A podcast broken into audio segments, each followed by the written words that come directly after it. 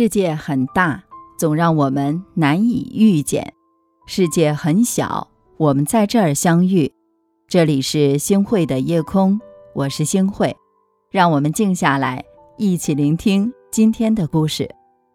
前一段时间呢，看了复旦大学陈果老师的演讲《你好，好奇心》，深受触动。他是这样说的：“这个世界上，我最害怕两样东西。第一，我害怕我有一天不爱这个世界了，不爱生活了。我害怕我丧失爱的能力了。我第二个最害怕的是我灵感枯竭了。对生活的热爱，灵感的源泉，这两样恰恰都离不开好奇心。正因为你对一件事儿有了好奇，有了兴趣，你才会去探索它，接触它，在这个过程中发现快乐。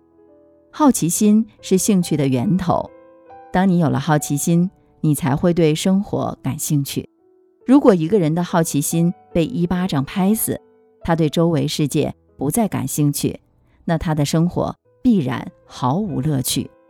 好奇心使人丰盛，不在意别人活成什么样。充满好奇心的人不想放弃一花一叶的快乐，更能认真地观察生活，体会生活。最终感受到真正的幸福。知乎上曾经有一个问题：你从什么时候开始发现自己老了？有一条回答特别的扎心。也许我的老去就发生在对新鲜事物失去好奇的那一瞬间。尼采说：“一个人只有充满矛盾才会多产，只有灵魂不疲沓、不贪图安逸，才能永葆青春。因为对世界的好奇太多。”所以不得不一直前行。七十三岁的北野武，身为电影导演、演员、作家、相声演员、综艺节目主持人、艺术家，他人气无敌，是全日本最赚钱的导演。他真正的诠释了好奇心能让人永葆青春。因为对画画的好奇，所以一把年纪的他开始学习画画。他说：“我画画只是为了好玩儿。”如果人们看到了我的画，觉得喜欢，那我自然会很高兴。但说实在的，我的水平还不如小学生啊，全凭感觉，随便画画，完全谈不上技术。但他的画呢，在市场上颇受欢迎，还在巴黎举办了画展。当北野武开始画画的时候，你能在他的脸上看见孩子一样的笑容。中国科学院院士韩继生今年刚好九十二岁。精神状态和身体状况都保持得很好。他曾多次公开透露自己保持年轻的法宝：保有好奇心。人会变老，世界会变老，但你可以永远年轻，永远对世界充满好奇。爱因斯坦曾经说过：“我没有特别的天才，只有强烈的好奇心。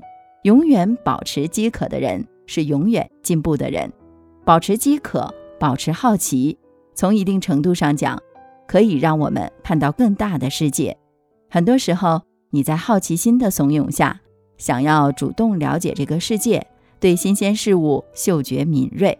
好奇是你想挣脱碎片化的牢笼，进行深度思考；好奇是你不断突破自己的舒适区，不断探索这个世界。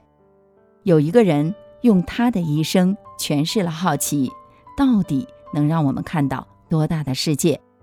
他对万物永远都保持着强烈的好奇心，一辈子都在提出各种稀奇古怪的问题，而花费了毕生时间对每一个问题进行了思考和论证，居然在不知不觉中成为了许多学科的开创者。他就是达芬奇。他除了是一名画家，还是一个雕刻家、建筑师、音乐家、数学家。工程师、发明家、解剖学家、地质学家、制图师、植物学家和作家，他擅长天文、地理、文学、艺术、数理化等等很多的学科。如果我们想详细的去了解他，你会发现他绝对担得起人类历史上绝无仅有的全才这个称呼。达芬奇日记里曾经记录过一次离奇的出游，在一四九零年。在游历的时候，他遇到一个黑色的山洞，山洞很深很黑，没有人敢进去。达芬奇说：“我的面前有一个黑洞，我对它又好奇又害怕，想进去一探究竟，但也充满了恐惧。最终，他还是走了进去，然后在里面发现了古化石。是啊，拥有好奇心的人永远都不会老，永远都在成长。你有好奇心，就会随时去学一些新的东西，让自己变成一个丰富的人。愿我们永远好奇，永远对生活充满期待。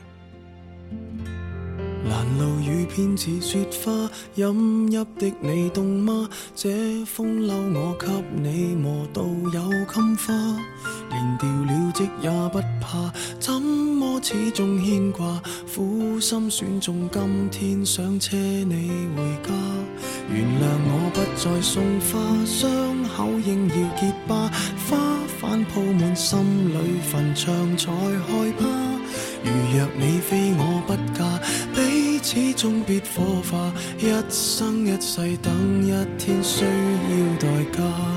谁都只得那双手靠拥抱，亦难任你拥有。要拥有，必先懂失去怎接受。曾沿着雪路浪游，为何为好事泪流？谁能凭爱意要富士山私有？何不把悲哀感觉假设是来自你虚构？试管里找不到它，染污眼眸。前尘硬化像石头，随缘地抛下便逃走。感谢您的收听，我是星慧。如果您特别喜欢星慧的节目，请您将我们的节目转发出去，让更多的朋友走进我们的夜空。每天晚上，我都会在星慧的夜空里和您说晚安，晚安，好梦。怎么可以将手腕忍痛划损，人活到几岁算短？失恋只有更短，归家需要几里路，谁能预算？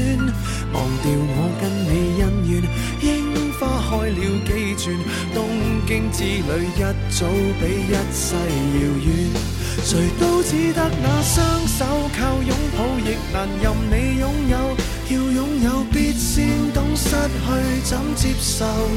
曾沿着雪路浪游，为何为好事泪流？谁能凭爱意要富士山私有？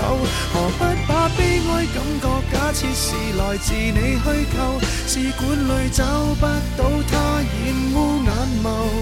前尘硬化像石头，随缘地抛下便逃走。我绝不罕有，往街里绕过一周，我便化乌有。谁都只得那双手靠拥抱，亦难任你拥有。要拥有，必先懂失去怎接受。